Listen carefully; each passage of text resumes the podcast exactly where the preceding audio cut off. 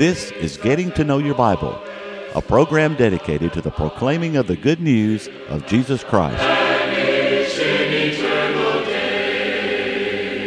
Here's Billy Lambert. It is a pleasure to be with you today on Getting to Know Your Bible. And we do appreciate those of you who are watching today. We may have those watching for the first time today. We want to thank you for tuning in. We also appreciate those who watch every time we are on the air. Now, today we're going to be discussing a very important subject entitled The First Commandment. What is the first commandment of all? I hope that you'll stay tuned. Now, today we continue to offer the free Bible correspondence course. I, I would like to emphasize that this course is free. And in order that you might know more about the course and that you might know how to receive this free Bible correspondence course, let's pause for just a moment. To help you in your study of the Bible, we want to send you this Bible correspondence course. This course is non denominational, it's based on the Bible, it's conducted by mail, and it's free. To receive this course, write to Getting to Know Your Bible, Post Office Box 314. Summerdale, Alabama 36580 or call toll free 1 877 711 5214. In Matthew, the 22nd chapter, Jesus was asked a question by the Pharisees. And the question was Is it lawful to pay tribute or taxes to Caesar? Now, Jesus' answer to the Pharisees was render to Caesar the things that are Caesar's and then you render to God the things that belong to God. Now, that same day, the Sadducees came to Christ, and these are the people, of course, who did not believe in a resurrection. And they came to Jesus with a, uh, with a question. They said, Now, here's a man, he dies, and, and uh, he leaves a wife, and, and then she marries his brother, and then he dies, and ultimately the woman marries seven brothers. And the question was, in the resurrection, whose wife of the seven is she going to be? And in Jesus, in verse 29, says that you're mistaken or you do err, not knowing the scriptures nor the power of God, because in the resurrection, people don't marry. They're not going to be given in marriage because they're going to be like the angels of God. And so Jesus answered that question for them. And then the, the Pharisees came again and they asked Jesus another question. And here is the question found in verse 36 Teacher, which is the great commandment in the law? And Jesus said to him, You shall love the Lord your God with all your heart, with all your soul, and with all your mind. This is the first and great commandment. So Jesus' answer to the question, what, what is the great commandment in the law? And the answer was to love God. Back in the Old Testament, in the book of Deuteronomy, chapter 6, verses 4 and 5, Moses wrote, Hear, O Israel, the Lord our God is one Lord. And thou shalt love the Lord thy God with all of thy heart, with all of thy soul, with all of thy mind, with all of thy strength. And so, even in the Old Testament, God's people were taught to love Him. And here Jesus was asked the question what is the great commandment in the law? Have you ever wondered why it was called not only the first and great commandment? Why is it called great? Well, what is there about this commandment that is so great? Well, I think one of the reasons we could re- see that it's a great commandment is because it's to, the one to whom this love is directed. This love is directed toward the one who is creator. In Genesis 1 and 1, the Bible says, In the beginning, God created the heavens and the earth. So when we talk about loving God, we're loving the very one who made us. In Psalms 95 and verse 6, the Bible said, Let us kneel before the Lord our Maker. He is our Maker. Why should we not love Him? Psalms 100 says that he, it is He that hath made us and not we ourselves. Possibly another reason we could refer to this commandment of loving God as a great commandment is because love for Him is the fountain of obedience to all of His commands. L- listen to Jesus in John chapter 14 and in verse number 15. If you love me, keep my commandments. If you love me, keep my commandments. In other words, if you love me, you will keep my commandments. And so when we think about this being a great command, it is the uh, loving Him, it is the, is the fountain, it is the source that brings obedience in our hearts for the commands of God Almighty. Yet another reason that we might refer to this as being a great commandment is because of the tremendous benefit there is toward man in loving Him and obeying Him. Listen to Hebrews chapter 11 and verse 6. But without faith it is impossible to please Him, for he that cometh to God must believe that He is, and that He is a rewarder of all of them that diligently seek Him.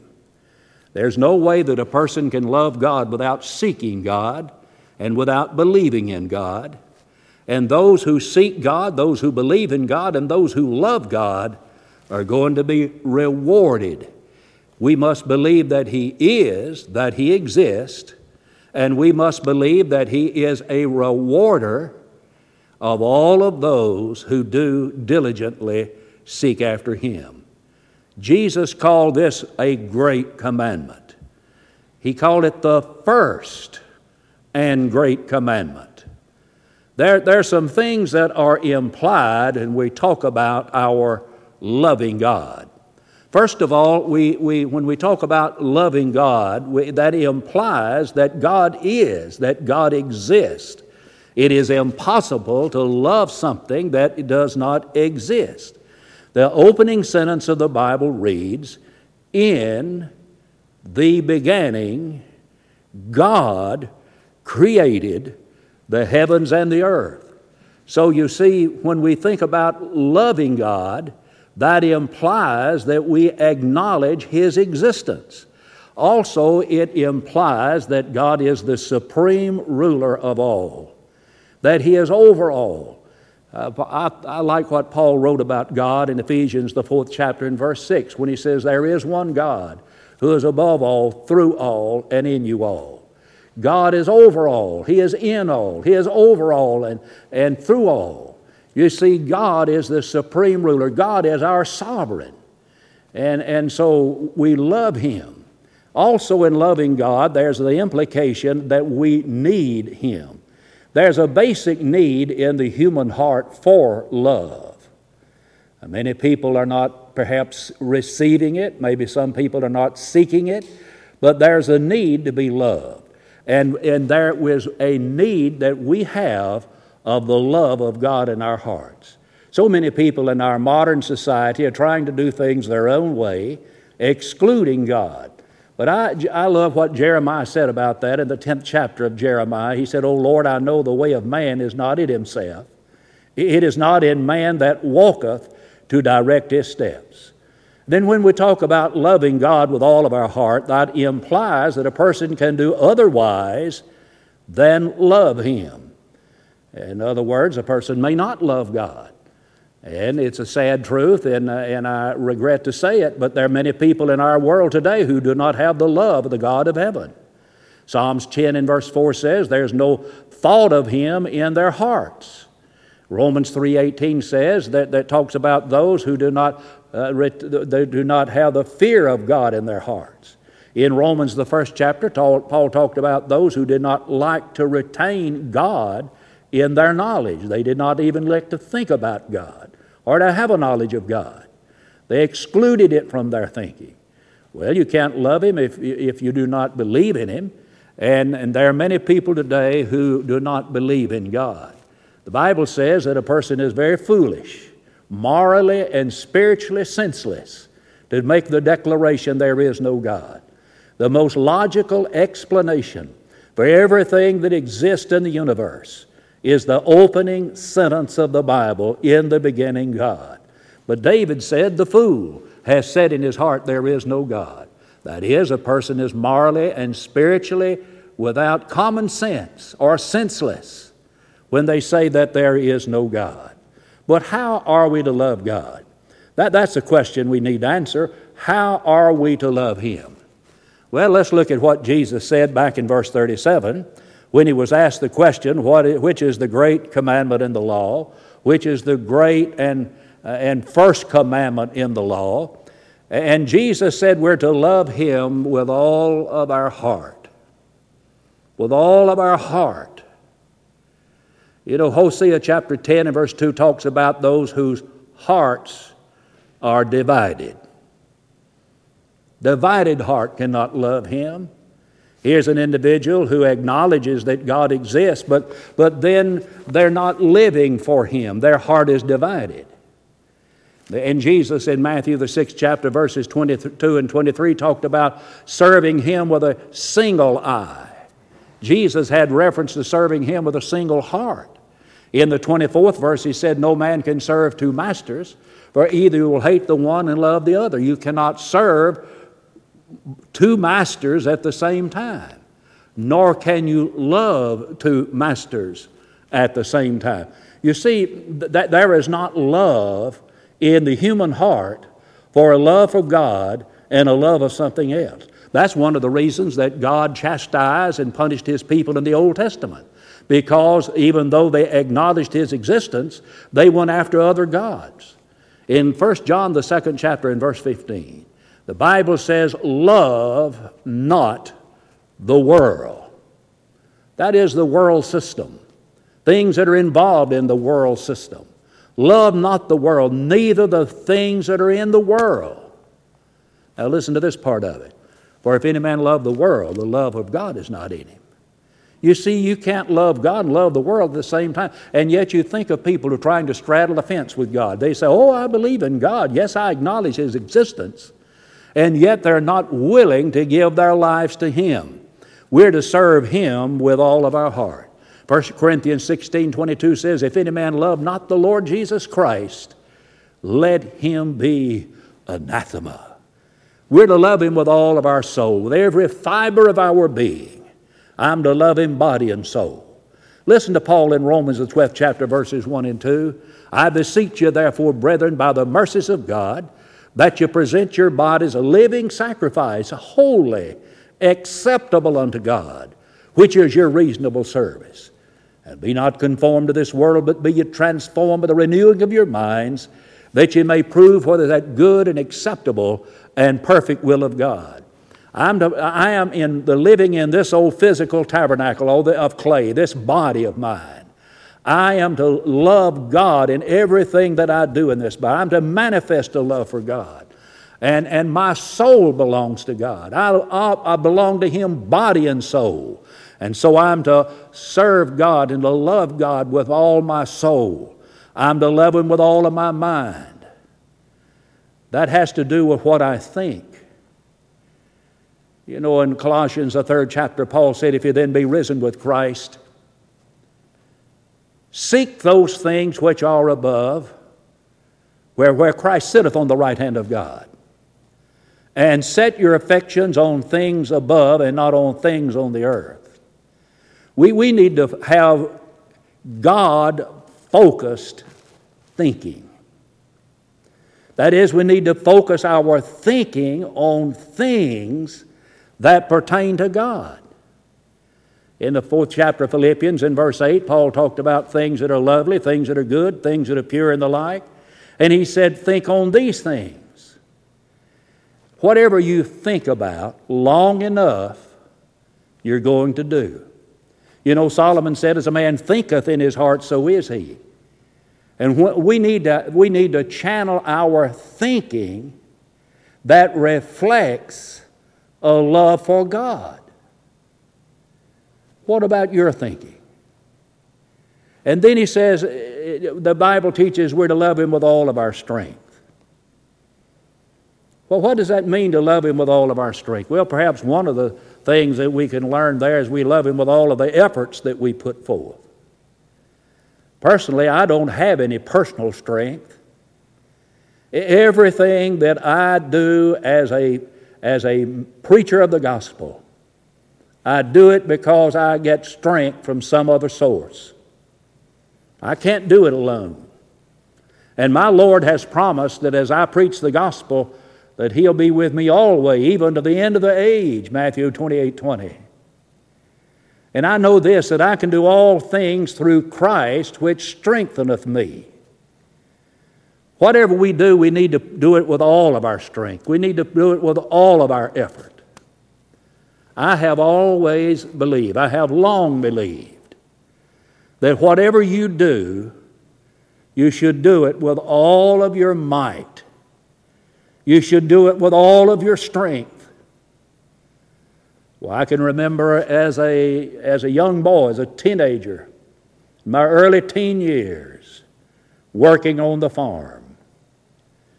And, and I worked for a man out in the hayfield picking up bales of hay, putting them on the wagon, then helping them put in the barn. I did it with all my might. I can remember then, after graduating from high school, I worked in a paper mill. And I tried to do the work they asked me to do with all of my might. And one day the foreman came by and he said, Son, you need to slow down. You're working too hard. You're making all of these other people look bad. I believe that whatever we do for God, we ought to do it with all of our strength, with all of our might, with all that there is within us, we ought to do it. As, as Paul wrote in Romans chapter 1, as much as in me is, I'm ready to preach the gospel to you that are at Rome also. Love God with all of our strength. You say, well, Brother Lambert, I just don't, I just don't feel like I've got it. Well, you know, in 2 Corinthians chapter 12, is the record of Paul having a thorn in the flesh. I, I don't know what his thorn may have been. There are all kinds of ideas about it, and, and on another telecast, we'll maybe discuss those uh, ideas. But, but Paul, I know it was a painful thing. It, it was a very painful thing to him. It was a thorn in the flesh. And the, the word translated thorn in the original language suggests a pointed stake, something that was painful to him. And three times Paul prayed for its removal. But God did not remove it.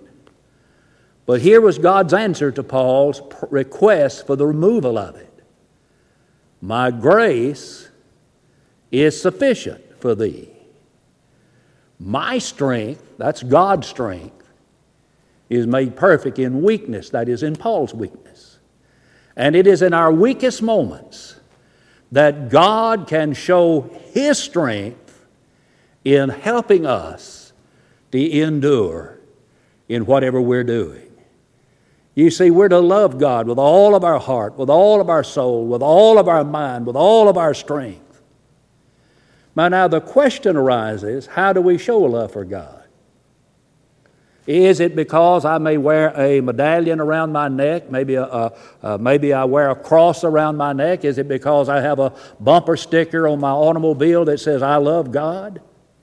Is it because I may sing loud and long on the Lord's day when we gather together to worship, Oh, how I love Jesus, oh, how I love Jesus because He first loved me? How do I demonstrate my love for God? In 1 John, the fifth chapter, in verse 3, there, there John wrote, This is the love of God. Now, here's a definition of what it really means to love God. This is the love of God that we keep His commandments. And His commandments are not grievous. Now, what does that really mean? His commandments are not grievous. Well, it just simply means that whatever God commands us to do is not like some kind of a burden that He's placed on us. It's not a pack on my back, it's not a burden to be borne. But it's something that I want to do because I love Him. Why would a mother stay up all night long with a fevered child? Is it because she enjoys staying up? No. she stays up all night with a fevered child and cares for that child out of love. And when we fall in love with the Lord, I mean really fall in love with Him, because of everything that He's done on our behalf, we reciprocate His love. then whatever He has required of us becomes a desire on my part. You see, I show that I love Him by doing what He says to do. Listen to Jesus again in John chapter 14 and in verse number 15. If you love me, keep my commandments.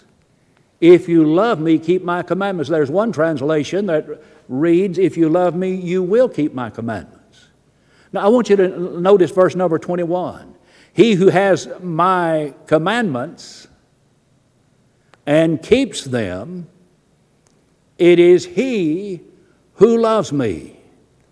And he who loves me will be loved by my Father, and I will love him and manifest myself to him. To, to whom will the Lord manifest himself or reveal himself?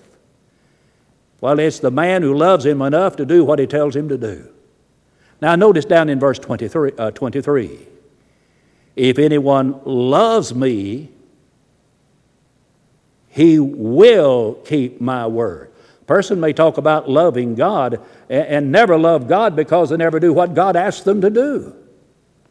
You see, Jesus said, If anyone loves me, he will keep my word, and my Father will love him, and we will come to him and make our home with him. Would you like God to live with you? To make his home with you? Then we have to love him enough and love his son enough to do what they tell us to do. Now, verse 24 He who does not love me does not keep my words, and the word which you hear is not mine, but the Father's who sent me. So you see, the way we manifest our love is by obedience.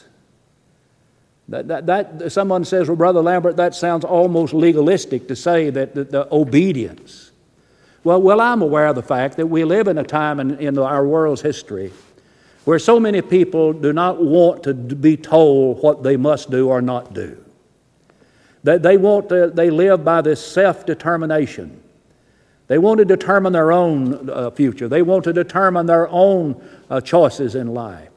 Well, this is not destroying an individual's free moral choice, but say that we must obey him. But you see, because I love him, he knows what's best for me, and I want to do what he tells me to do. Well, here's another question How do we grow in our love for God? One of the ways that we grow in love for God is by allowing His love to motivate us. 1 John chapter 4 verses 9 and 10 tell us that we love Him. Why? Why do we love Him? Because He first loved us. You see, that's reciprocal love. That's paying back that love. A sad thing is to be loved and not be loved back. Maybe some of you have that to happen with your children. Maybe you've had to happen with a spouse. You, maybe you love that person, and yet they left you, and you still love them. But it's a sad thing when, when God loves us, and yet we don't love Him uh, in return. Not, we don't love Him enough to do what He requests of us. And then we love Him, and we show that we love Him, and we grow in our love for Him by going to Him in prayer knowing that when we go to Him in prayer, that He's going to hear my prayers. David in the 116th Psalm and in verse number one said, uh, I love the Lord. Isn't that a wonderful thing for a person to say? I love the Lord. And, and maybe right now you're saying that. Well, Brother Lambert, you know, I really love the Lord. Well, I want you to listen to this passage. He said, I love the Lord because He hears me because He hears me when I pray. You see, when we pray to God upon the terms that He's given for an acceptable prayer, He hears us. And that ought to cause us to love Him. You see, when I pray to God, He bends down in condescending love to listen to me. He's not a God who is a distant God, He's not very far from any one of us. Oh, how we ought to love God today with all of our heart, with all of our soul, with all of our mind. And we love Him by keeping His Word. Let me read to you from the book of 1 John chapter 2, verse 5. Whosoever keeps his word, truly the love of God is perfected in him. Is the love of God perfected in you today, my friend? Do you love God with all of your heart, soul, mind, with all your strength, all your being? Do you love Him enough as a believer in God to accept His Son as being the Savior of the world? To acknowledge Jesus as to be the Christ, the Son of the living God. Eh, Peter made that confession in Matthew 16 and 16 Thou art the Christ, the Son of the living God. And upon the confession of our acknowledgement of Him as being the Son of God, we are to be baptized for the remission of our sins. Jesus said, He that believeth and he is baptized shall be saved. Do you love Him enough as a believer in Jesus to repent of your sins, to confess that you believe, and then be baptized that your sins be washed away in His precious blood? Do you love Him that much? I may be speaking to a member of the Church of Christ right now who's become wayward in, in heart and in life. Do you love Him enough to come back home? Would you do that? Now, before we close today, let me encourage you to pick up the telephone right now and call for the Bible course. And until we meet again, may the Lord bless you and keep you, is my prayer. Being at Faulkner is like being a part of a big family. I feel safe here. It seems like I know everybody, and even my professors know me by name. My faith in Christ has grown a lot since coming to Faulkner, especially working with this outstanding Bible department and seeing the general Christian lives of all the professors on campus. Faulkner University is a growing, academically strong institution where Christ is the center of everything we do. Visit our website today to see what Faulkner has for you.